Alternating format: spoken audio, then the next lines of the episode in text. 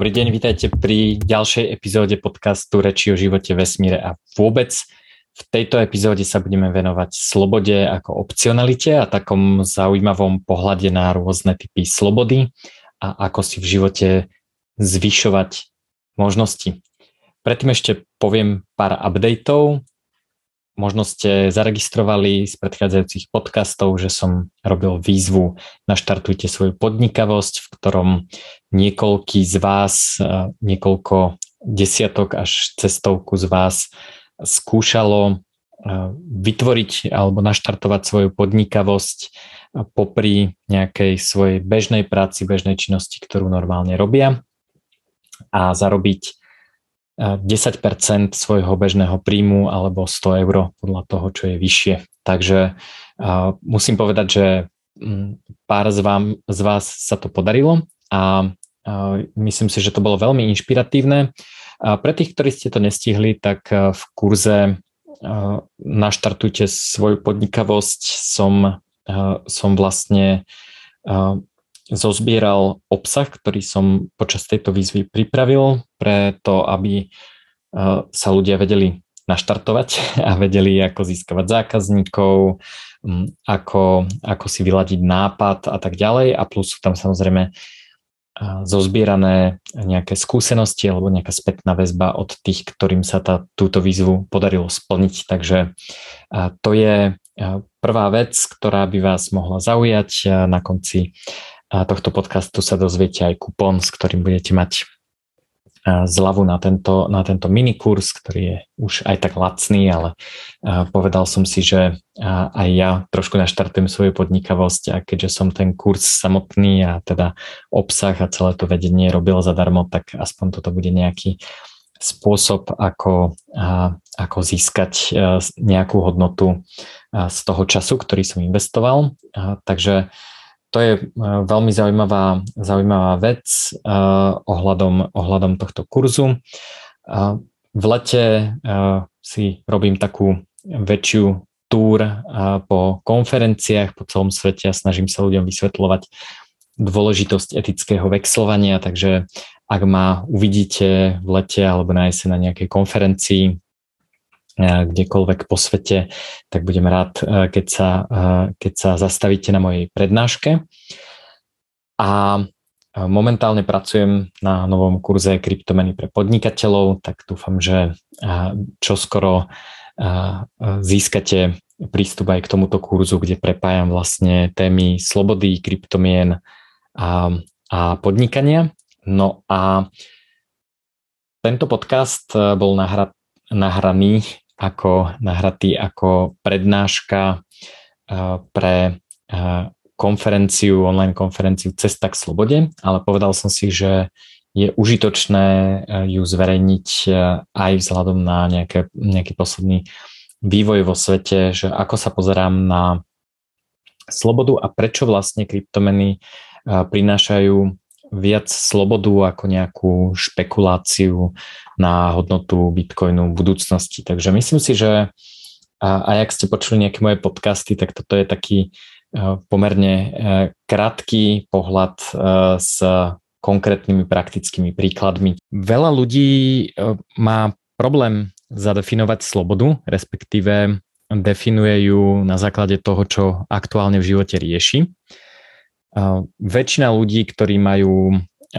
problém s nejakým, s nejakým šéfom alebo sa ocitnú v nejakej, nejakej situácii, kedy sa cítia neslobodne, tak hovoria, že vlastne to, čo im vadí v živote je, že im niekto vlastne hovorí, čo musia robiť.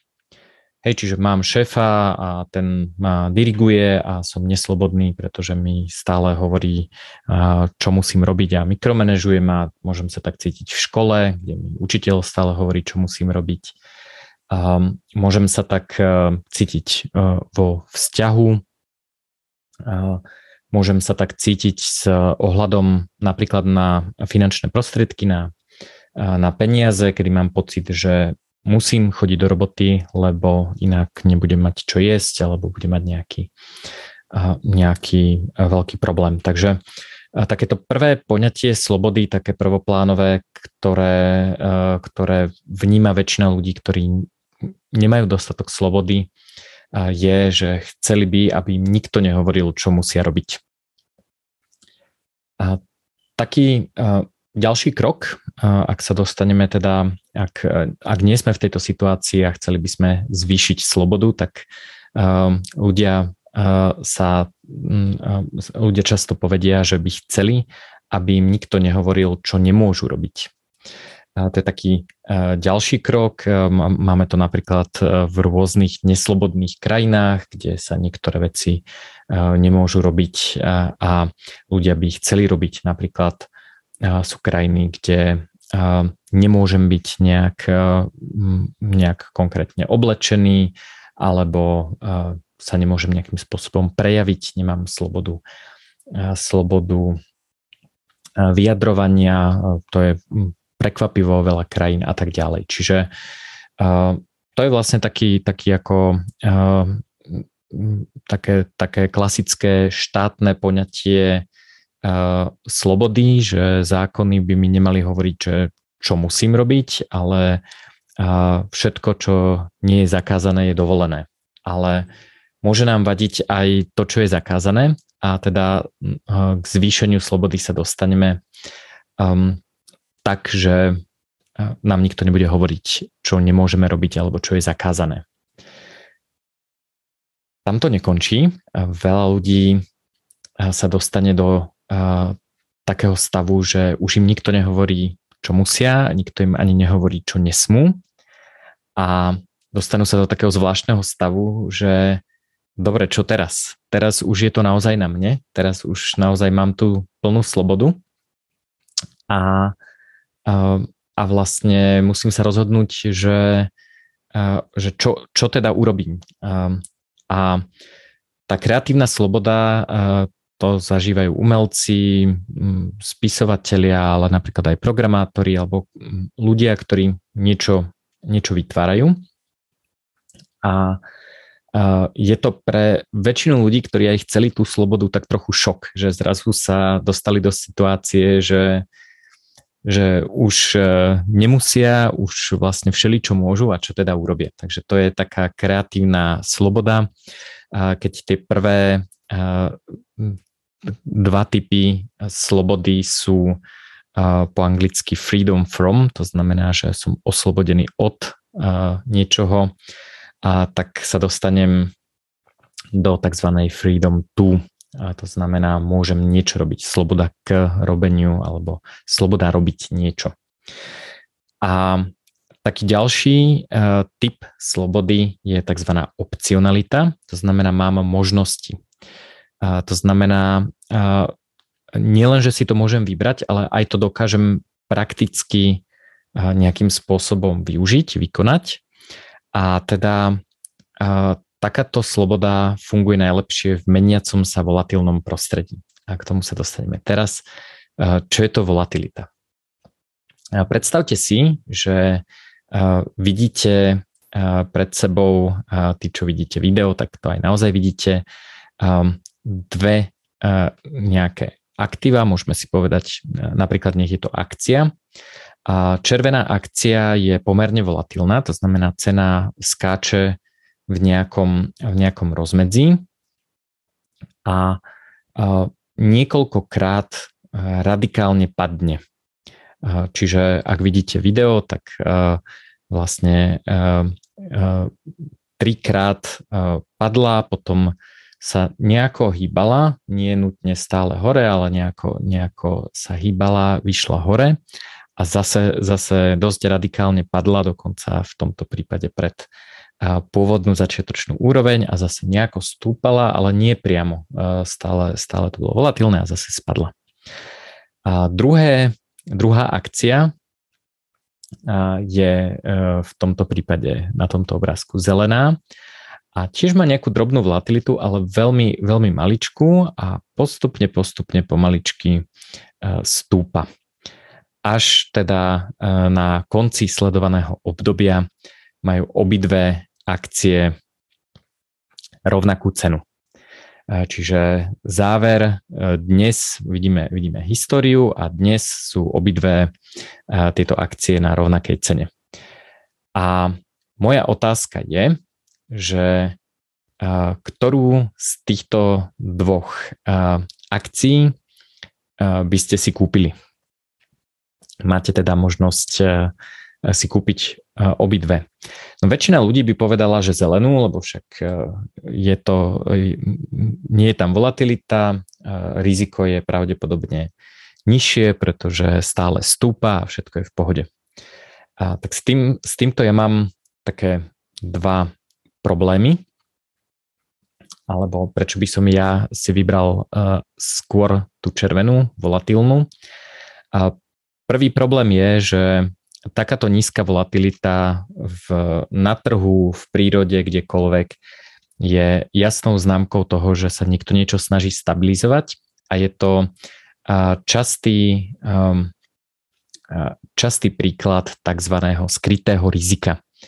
To znamená, je to, je to niečo, čo ak by nastala situácia, ktorá nás dostane z toho úzkeho stabilného pásma von, a tak nevieme, ako by, ako by tá, tá akcia zareagovala. Čiže vysoká stabilita vo veľkej väčšine prípadov rovná sa skryté riziko.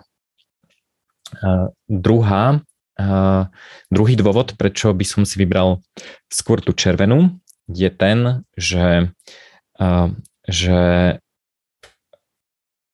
tým, že tá akcia vystúpala a v nejakom bode spadla dole, ale znova vystúpala ešte vyššie, tak toto mi hovorí, že áno, akcia je samozrejme volatilnejšia, niekedy sa jej darí viac, niekedy menej, trhy pravidelne menia názor, ale v týchto troch bodoch, kedy tá akcia, v troch časoch, kedy tá akcia pomerne radikálne spadla a naspäť vystúpala, to hovorí niečo o odolnosti tej akcie. Možno má dobrý manažment, ktorý zvláda krízy.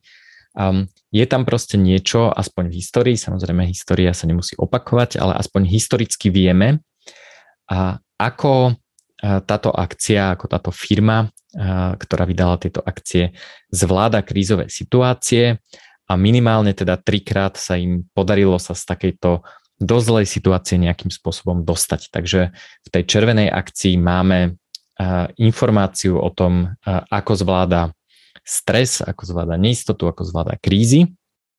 Pričom pri tej zelenej akcii nevieme, čo by sa stalo, ke, ak, ak príde k nejakej krízovej situácii, ak sa prejaví to skryté riziko. Samozrejme ani pri červenej to do budúcnosti nevieme povedať, že čo sa stane, ale nemáme žiadnu historickú skúsenosť pri tej zelenej akcii, že či to pôjde rovno k nule, alebo, alebo, a, alebo sa dokáže a, táto akcia z toho nejakým spôsobom pozviechať.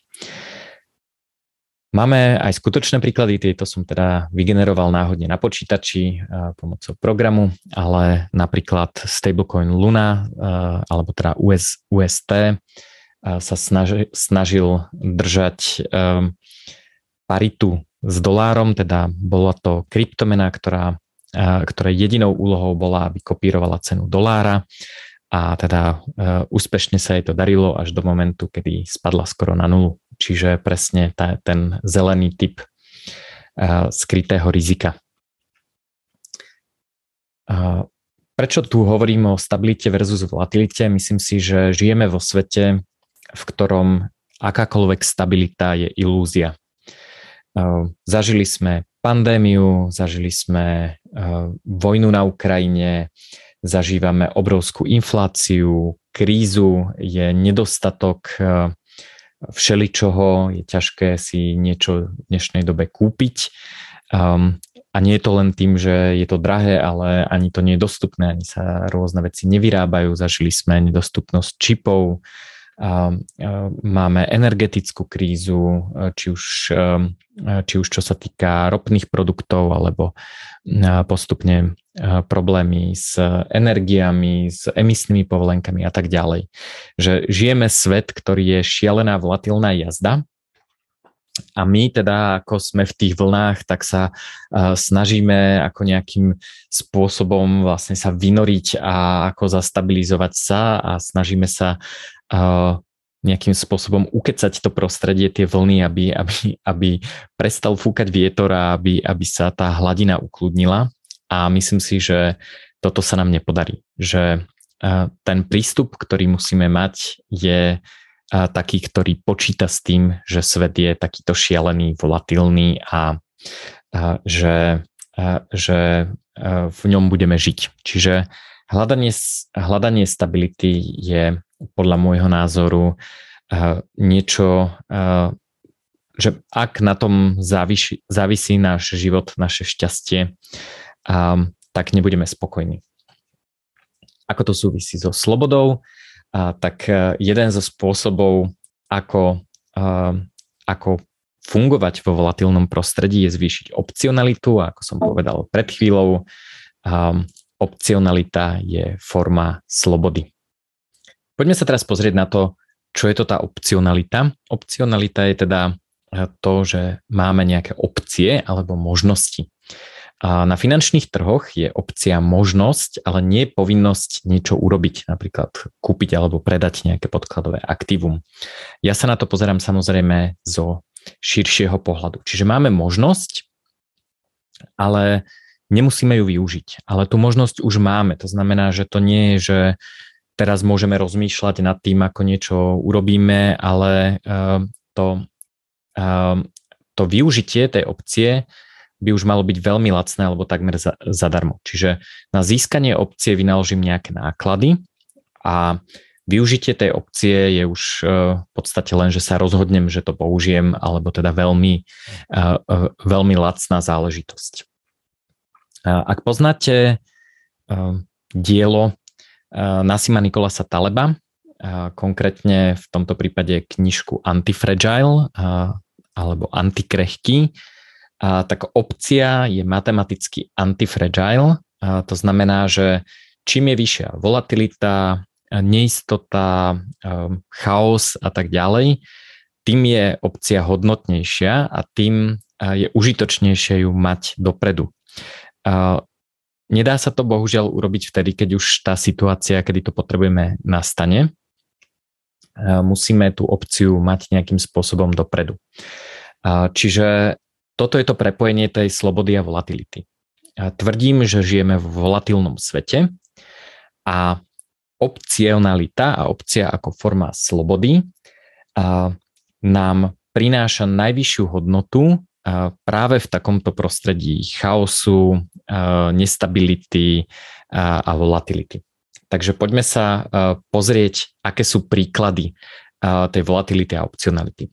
Tak e, napríklad e, počas pandemického lockdownu e, sa určite potešili všetci ľudia, ktorí dokázali pracovať na diálku a všetky firmy, ktoré obsluhovali zákazníkov na diálku. Čiže darilo sa virtuálnym konferenciám, online kurzom, e-shopom, ktoré niečo doručovali, vlastne všetky, všetky e-shopy um, zažili obrovský boom uh, dopytu, pretože obchody boli zavreté, takže všetci museli ísť uh, do e-shopov. Všetci ľudia, ktorí už pracovali na diálku, to, napríklad pracovali z domu alebo z kovorku alebo odkiaľkoľvek, tak vlastne a, v ich živote sa nič nezmenilo, normálne pokračovali v takom živote, v akom, v akom doteraz žili a ľudia, ktorí chodili do práce, tak tá práca bola buď zavretá, napríklad keď pracovali v nejakom obchode, alebo teraz museli riešiť situácie, že e, musia byť doma, ale doma sú aj deti, ktoré nechodia do školy a museli si vlastne nájsť nejaký taký ten režim. Čiže e, to boli ľudia, ktorí mali nešťastie v tom, že mali ten pracovný režim nastavený inak a vlastne, e, vlastne zle. A práca na dielku nemusí byť sama o sebe vlastne opciou. Uh, môže to byť iba dobré rozhodnutie, ktoré v danom prostredí fungovalo uh, najlepšie, ale to neznamená, že v inom prostredí by fungovalo najlepšie. Čiže Čiže predstavte si napríklad, že mohla nastať úplne iná situácia, napríklad mohla byť solárna búrka. Solárna búrka môže ovplyvniť funk- funkčnosť elektroniky, môže vymazať dáta z magnetických úložísk, mohol nastať z akéhokoľvek dôvodu výpadok internetu, nejaký veľký hack alebo nejaký veľký problém alebo nejaká, nejaká situácia zničenia infraštruktúry, napríklad optických káblov. Mohla nastať energetická kríza, kedy tá práca na diálku nie je možná, pretože sa nevieme dostať k lacnej elektrickej energii.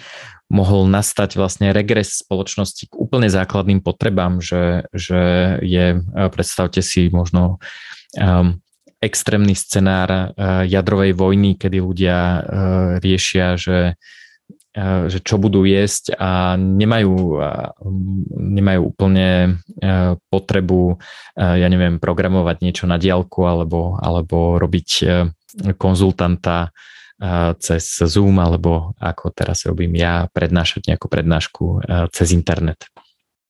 Čiže nehovorím, že všetci by mali pracovať na diálku, pretože v situácii pandemického lockdownu to bolo dobré rozhodnutie, ale sú iné situácie, kedy to nemusí byť dobré rozhodnutie. Ale keď máme opciu na prácu na diálku, to znamená, máme to vyskúšané, vieme, že tak vieme fungovať, máme pripravené to prostredie, um, uh, ak interagujeme v nejakom týme, tak ten tým je zohratý a je mu jedno, že či sedíme v ofise alebo, alebo pracujeme na diálku. A tak vlastne kedykoľvek môžeme využiť túto situáciu a môžeme, uh, môžeme pracovať z domu. Uh, máme s tým skúsenosť, ale ak je situácia iná a nehodí sa to, tak môžeme pracovať aj s týmom priamo. Takže um, máme možnosť, ale nie povinnosť pracovať na diálku. Tak to je taký napríklad uh, príklad um, uh, využitia opcionality vo volatilnom prostredí. Pandemický lockdown nikto nečakal, nikto s ním nepočítal, ale tí, ktorí mali opciu na prácu na diálku a v tomto prípade e, nielen opciu, ale aj tí, ktorí sa dopredu rozhodli, že chcú pracovať na diálku, tak z toho nejakým spôsobom ťažili alebo aspoň a neboli nejakým spôsobom z, znevýhodnení alebo nemali nejaký problém. Normálne fungovali tak ako, ako dovtedy, dokonca sa im veľmi pravdepodobne začalo aj ešte viac dariť. Ďalší príklad, môj obľúbený je solárny panel. Veľa ľudí si solárne panely kupuje z ideologických dôvodov, pretože chcú zachrániť planetu, čo je samozrejme chválihodné. A niektorí ľudia si vypočítajú, že tá návratnosť toho solárneho panelu im dodá lacnejšiu energiu, čo v súčasnosti už pomaly bude platiť tie ceny energií sa zatiaľ nepremietli do koncových cien, ale myslím si, že je dosť možné, že, že sa dostaneme do režimu nejakej energetickej chudoby. Čiže pre niekoho je to teda forma lacnejšej energie. Nemusí to byť nutne náhrada energie. Ja napríklad používam energiu zo solárnych panelov, elektrickú energiu zo solárnych panelov, ale Napríklad toto video momentálne nahrávam, takže zariadenia mám v zásuvke a využívam štandardný zdroj energie, aj napriek tomu, že mám teda nabité batérie a som schopný v nejakom momente prejsť na tú solárnu energiu. Solárny panel, keď sa na neho pozrieme ako na opciu, je to možnosť a zase nie povinnosť fungovať v prípade výpadku alebo ra- radikálneho nárastu cien energií práve z tejto solárnej energie. A čo je dôležité si uvedomiť, že v prípade, že už nastane táto situácia, že je super drahá energia alebo, alebo sú časté výpadky energie, a tak už je neskoro kupovať solárne panely, pretože tie budú drahé, pretože ich chce každý. Um, taký iný príklad je, uh, počas lockdownu uh, veľa ľudí sa rozhodlo, že keď môžu pracovať odkiaľkoľvek, tak prečo nepracovať z, nejaké, z nejakej peknej prírody a nekúpiť si karavan, kde budú mať kanceláriu. No, ak sa to je za normálnych okolností samozrejme super opcia, lebo môžem sa očoferovať, kde chcem a pracovať odtiaľ. Momentálne už startup Elona Muska, Starlink, respektíve SpaceX, umožňuje dokonca aj satelitné, rýchle, vysokorýchlostné satelitné pripojenie Starlink RV, takže môžete mať karaván so solárnymi panelmi, s, s rýchlým pripojením na internet a môžete pracovať z nejakej lúky alebo z nejakého lesa. Ak pracujete na diálku, tak toto všetko je možné ale skúste teraz zohnať karavan. Sú, ak je jazdený, tak bude výrazne drahší a Eh, ak chcete nový karavan, tak naň budete čakať eh, viac ako rok. Eh, takže pointa opcie je, že už je neskoro kupovať opciu vtedy, keď ju, keď ju potrebujete. Je potrebné ju mať dopredu, ináč je už teda drahá. To isté platí o solárnych paneloch. Najlepšie je ho kupovať vtedy, keď ho ešte nepotrebujete. Ďalší príklad volatility versus optionality je tzv. druhý domov. Mňa pandémia zastihla v čase, keď som sa stiahoval do Južnej Ameriky a zistil som, že je veľmi dobré mať vybavený trvalý pobyt v zahraničí. Nemal som v podstate žiadne obmedzenie na cestovanie, pretože som vždy mohol ísť domov, čiže človek s kartičkou zahraničného rezidenta nemal vlastne nikdy zavreté hranice a vždy sa, vždy sa mohol dostať domov, pretože je dosť neetické ľuďom brániť v návrate domov. Takže, takže toto bolo niečo, čo som samozrejme nečakal, nevedel som, že bude pandémia, ale mal som, mal som vlastne takúto možnosť. A pretože som to vybavoval dopredu a pretože som chcel mať plán B a chcel som si vytvoriť druhý domov, ja konkrétne teda v Strednej alebo Južnej Amerike. Hľadať druhý domov vtedy, keď už je problém, tiež nie je úplne ideálne. To zistili napríklad ľudia na Ukrajine. Na Ukrajine, keď je vyhlásený, vyhlásená nejaká mimoriadná situácia a všeobecná mobilizácia, braná povinnosť, tak sa hranice minimálne pre mužov v odvodovom veku zavreli a títo muži sa nevedeli dostať von z krajiny, ale ak človek mal kartičku trvalého rezidenta v zahraničí, tak kľudne mohol ísť domov aj napriek tomu, že, že mal ukrajinský pas. Čiže Druhý domov je veľmi dobrá opcia, ale to, nie je, to neznamená, že bol som raz na dovolenke na Malorke a viem, že sa mi tam páči, tak by som sa tam niekedy možno presťahoval, keď sa mi tam bude páčiť, alebo keď, teda keď bude tá situácia a, a, a bude to potrebné. Ale e, je to niečo, E, že tú krajinu už poznám, už tam mám lokálne vzťahy, už viem, kde budem bývať, viem, kde je tam fitko, dobrá nemocnica, viem, s kým sa tam budem stretávať, mám vybavený trvalý pobyt. Čiže prečo je to opcia? Druhý domov je niečo, čo si musím dopredu vybaviť, e, nejakým spôsobom zistiť, e, ako to tam funguje. A potom, keď už potrebujem túto opciu použiť, tak už e, je to primárne len o tom, že sa tam dopravím. Samozrejme, stiahovanie sa nikdy nie je jednoduché, ale, ale nemusím už ako nič iné riešiť, ako prísť, usmiať sa na, na hraniciach, na colnici, ukázať e, lokálnu kartičku trvalého rezidenta, čiže tzv. občiansky, aj keď teda nehovorí o občianstve, ale o povolení na trvalý pobyt. A tam ma privítajú s úsmevom a môžem, môžem tam žiť bez ohľadu na to, čo sa deje. Otázka je, že kde si vybrať takýto druhý domov pre mňa je dôležité, aby to bolo mimo Európskej únie, mimo NATO a ďaleko od Ruska. To vlastne je mimo nejakého záujmu svetových konfliktov, dopady krízy prípadnej sú tam nižšie, čiže v Európskej únie môžem, môžem bývať v podstate kdekoľvek bez akéhokoľvek nejakého vybavovania, čiže ako keby som chcel ísť žiť do Portugalska, tak sa tam presuniem a oznámim im na úrade, že dobrý deň, od, od teraz tu bývam, čiže tam je toho vybavovania menej, čiže tá opcia je väčšia, ale keď e, potrebujem ísť mimo EÚ z nejakého dôvodu, tak tá Južná alebo Stredná Amerika je v tomto super. A ďalšou možnosťou, ako získať takúto opciu, je taký nomádsky život.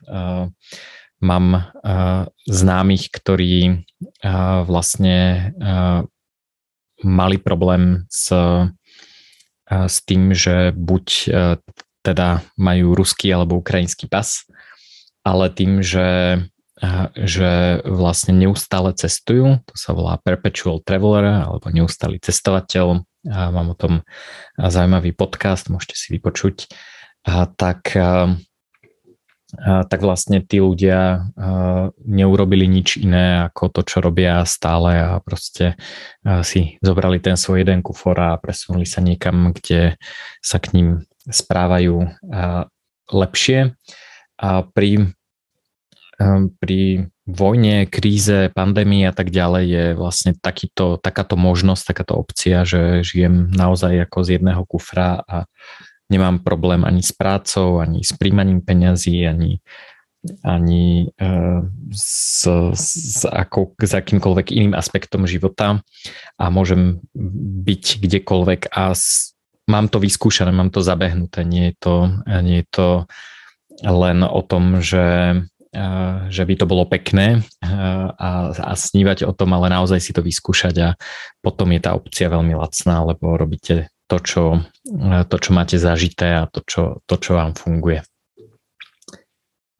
Pri sťahovaní sa do inej krajiny zistíte, že je dobré používať medzinárodné zdravotné poistenie. Teraz nehovorím o cestovnom poistení. Cestovné poistenie má obmedzenie väčšinou na cca 90 dní cestovania, čiže väčšinou času musí, musíte byť doma a byť normálne zdravotne poistený a vo veľa prípadoch teda cestovné poistenie vám preplatí náklady na to, aby ste sa dostali domov a tam mohli využívať svoje normálne štandardné zdravotné poistenie. Medzinárodné zdravotné poistenie je alternatívou k napríklad slovenskému štátnemu systému zdravotného poistenia, aj keď ho teda poskytujú aj súkromné zdravotné poistenie, ale je to teda niečo, čo závisí od príjmu a platí to v nejakých krajinách. Platí to teda u vás doma na Slovensku a nie, niektoré veci to pokrýva aj v rámci Európskej únie.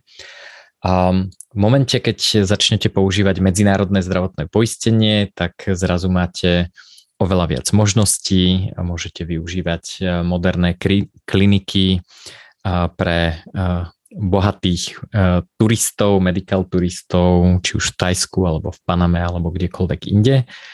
A zase máte nové možnosti, že ak sa vám niečo stane, máte nejakú, nedaj Bože, vážnu chorobu, ktorá vyžaduje profesionálnu medicínsku starostlivosť, tak vlastne si vyberiete krajinu, kde máte najvyššiu šancu, že vám tento problém vyriešia a môžete ísť tam, nemusíte sa obmedzovať na, nejakú, na nejaké lokálne prostredie, kde máte, um, kde máte lokálne zdravotné poistenie.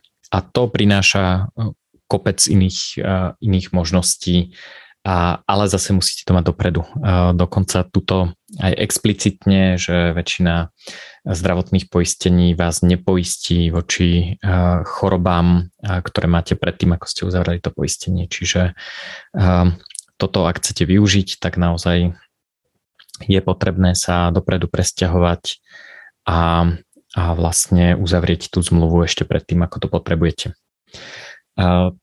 Ďalší pekný príklad opcionality je podnikanie ale nemyslím tým len právnu formu, že ste živnostník alebo SROčka, ale že naozaj uh, obsluhujete širokú škálu klientov s rôznymi produktami alebo službami a dokážete sa prispôsobovať aktuálnej situácii. Čiže nie ste závislí od napríklad jedného klienta, ja neviem, keď programujete alebo ste kuchár a pracujete v jednej reštaurácii, tak keď je pandémia, tak máte problém, pretože reštauráciám sa až tak nedarí, alebo možno firma, pre ktorú programujete, skrachovala. Ale keď máte širokú škálu zákazníkov a produktov alebo služieb, tak vlastne viete prispôsobovať tie svoje, tú svoju ponuku tomu, po čom je dopyt a teda podnikateľ má pomerne dobrú opcionalitu. O kryptomenách na jednej strane, k ktorým sa za chvíľočku dostaneme, a neistoty volatility, adaptability na veľké zmeny. Na druhej strane tak som napísal dve knižky. Sloboda, podnikanie, život a kryptomeny a budúcnosť riešim v Heknisa a také voľné pokračovanie práve o týchto otázkach volatility je moja knižka Veľký reštart. Nájdete ich v knihkupectvách alebo trošku lacnejšie aj u mňa na webe. Dávam k ním aj kupón, takže si ich môžete pozrieť a prelistovať, ak radi čítate, alebo v prípade veľkého reštartu, ak aj počúvate, pretože veľký reštart je aj ako audiobook. Ako s tým súvisia tie kryptomeny? A, tak e, v prvom rade je to opcionalita, pretože a, ak máme klasický finančný systém a máme fiat peniaze, napríklad eurá alebo doláre alebo české koruny, a, tak to je vlastne, dá sa na to pozerať ako a, pamäť dobrých skutkov spoločnosti. A, ak máte zdravý vzťah k peniazom a teda vnímate dobrovoľne, a, dobrovoľné výmeny ako a, dobré skutky, čo teda tak je, ale je to trošku nad rámec tejto prednášky, tak vlastne keď niekomu pomôžete, predáte mu nejaký produkt alebo nejakú službu, tak tie peniaze, ktoré dostanete na účet alebo v hotovosti, sú ako keby záznamom v nejakej databáze dobrých skutkov. To znamená, tento záznam môžete použiť a vymeniť ich v budúcnosti za nejaký iný dobrý skutok. Problém súčasného finančného systému, štruktúrálny, nie, nie ako konkrétnych nejakých politík, je v tom, že, že je to jeden systém, ktorý je pod kontrolou nejakých inštitúcií, napríklad centrálnych bank, komerčných bank a štátov. A keď oni urobia zlé rozhodnutia, tak tá databáza je poškodená. Býva poškodená infláciou, z času na čas sa udeje nejaká menová reforma, v niektorých krajinách je to častejšie, v niektorých menej časté, ale tú infláciu vidíme aj teraz môže vám byť to neznemožnený prístup. Sú ľudia, ktorí majú problém s bankovým účtom a nevedia si otvoriť bankový účet. Veľmi často je problém práve napríklad počas cestovania používať tie finančné služby kdekoľvek na svete. Sú krajiny ako napríklad Argentína, Turecko, Venezuela, kde ten finančný systém je naozaj na katastrofálnej úrovni. Čiže môžeme sa pozrieť, že Ehm, čo sa deje v takej krajine, kde je ten systém eh, trošku nefunkčný. A v takom prípade je dobré, keď máte nejakú zálohu. Keď sa vám môže pokaziť disk, na ktorom máte databázu, tak je dobré mať odzálohované tie dáta z toho disku na nejakom druhom dátovom nosiči. A v prípade finančného systému je to teda paralelný finančný systém, ktorý, ktorý predstavujú kryptomeny alebo napríklad aj fyzické zlato, ktoré máte ako fyzicky v ruke, nie nejaký certifikát. Čiže paralelný finančný systém je teda nejakým spôsobom poistka proti tomu zlyhaniu. A poistka jednak e, toho, že je dobré už v ňom mať záznam, čiže je to opcia. Zase e, nestačí to začať riešiť vtedy, keď už to potrebujete. Už je dobré mať nejaké tie kryptomeny alebo nejaké to zlato dopredu. A, čiže e, to vám e, zvýši opcionalitu a teda slobodu. A druhá vec je, že sa môžete rozhodovať, že e, ktorý finančný systém v akej situácii použijete. A veľmi často sa, sa vám môže stať to, že napríklad tie kryptomeny narastú a vtedy je pre vás výhodnejšie možno použiť tú kryptomenu, niekedy spadnú, tak je dobré si v nej budovať nové záznamy dobrých skutkov a vlastne môžete s tým pracovať. Vy sa môžete rozhodovať, že OK, tak toto si kúpim za eurá, toto si kúpim za bitcoiny, teraz vymením eurá za bitcoiny, čiže ako presuniem, zmigrujem ten záznam z jednej, z jednej pamäte dobrých skutkov do druhej a tak ďalej. Môžete sa s tým hrať. Čím viac sa s tým hráte, tak tým viac skúseností získavate, tým je to pre vás jednoduchšie, tým máte viacej možností, obcí a teda istým spôsobom slobody. Mimochodom, peniaze, teda nie, nie peňažné deriváty, ale priamo peniaze sú niečo, čo vám v živote dodá najväčšiu opcionalitu, pretože za peniaze, ako ak sa na ne pozeráme teraz ako na všeobecne uznávaný prostriedok výmeny, si môžete kúpiť čokoľvek, čo potrebujete. Čiže ak máte napríklad veľa peňazí a ste veľmi chorí, tak môžete tie peniaze využiť za služby špičkového lekára alebo nejakého lekárskeho zariadenia.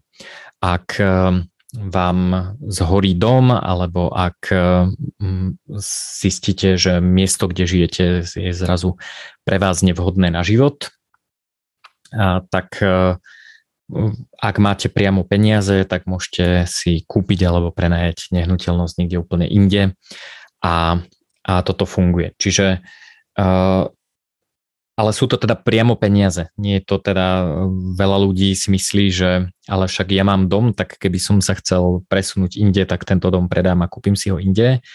Áno, ale to závisí na tom, že ten dom sa dá predať. Uh, napríklad v prípade, že by miesto, kde sa nachádza, bolo postihnuté nejakou vojnou alebo niečím podobným, tak sa možno nedá ani predať, alebo sa dá predať za veľmi zlú cenu. A Um, a zároveň to môže teda dlho trvať, hej, že nájsť kupcu na dom vôbec nemusí byť jednoduchá záležitosť. A ak máte peniaze, tak máte ako keby uh, veľmi vysokú opcionalitu a máte veľmi veľa možností a teda veľmi veľa slobody.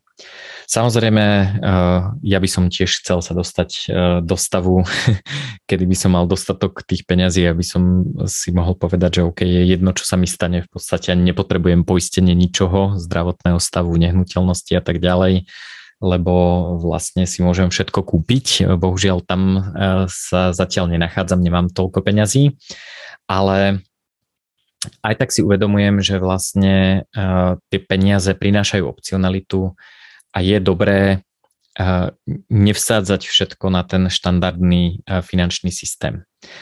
Zároveň je to vystavenie sa volatilite. Možno ste počuli, že Bitcoin je volatilný, že stále stúpa a klesá. Už som stokrát počul, že Bitcoin je mŕtvý, lebo padol o 30%. Um, už som uh, stokrát počul, že Bitcoin je budúcnosť, lebo urobil uh, krát 10 uh, jeho hodnota. A, takže takéto nálady stúpania a klesania v Bitcoine sú. A vy keď ten Bitcoin máte, tak to žijete, že vidíte, že OK, tak teraz som ako výrazne chudobnejší, teraz som chvíľu výrazne bohatší a neviažete sa tak na tú stabilitu a keď sa vystavujete volatilite a, a tak, a, tak vlastne a dokážete v tom, v tom režime fungovať, tak uh, ste práve antifragile. To znamená, že vám tá, uh, tá volatilita nie, že um, neškodí, ale pomáha vám nejakým spôsobom. Takže ako vám môže pomôcť, tak na to mám prednášku, ktorú nájdete u mňa na webe zadarmo, volá sa Bitcoin ako úložisko hodnoty.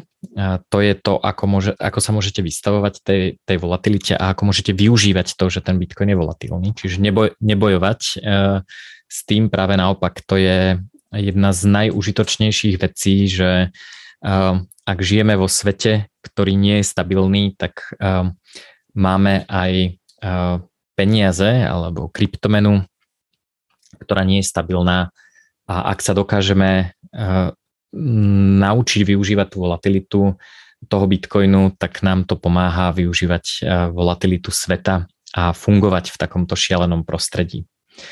A, takže a, kryptomeny prinášajú opcionalitu, je dobré sa ich naučiť používať, to znamená robiť si tie záznamy v tej, v tej pamäti dobrých skutkov.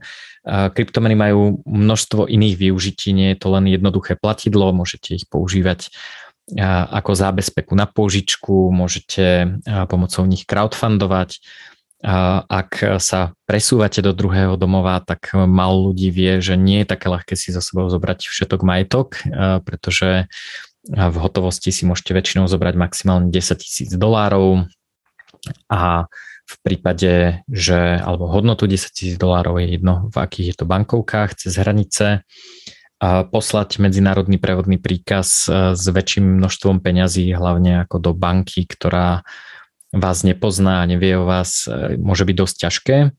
Takisto e, ste si možno všimli, že ruskí občania mali zrazu problém používať svoje peniaze v ruských bankách, pretože e, jednak sa stali čiastočne obeťou, obeťou nejakých sankcií, jednak teda doma v Rusku im zaviedli rôzne kapitálové obmedzenia, čiže nemohli si napríklad rýchlo ruble vymeniť za doláre a jednoducho si ich poslať preč, ale vlastne ten štát ich nejakým spôsobom uzamkol v tom ich finančnom systéme a všetci, ktorí už mali tie bitcoiny, tak mohli úplne bez problémov odísť aj s časťou svojho majetku. Takže kryptomeny nám prinášajú možnosť mať záznam v paralelnej pamäti dobrých skutkov, vystavujú nás volatilite, čo je taký vibe tohto sveta momentálne a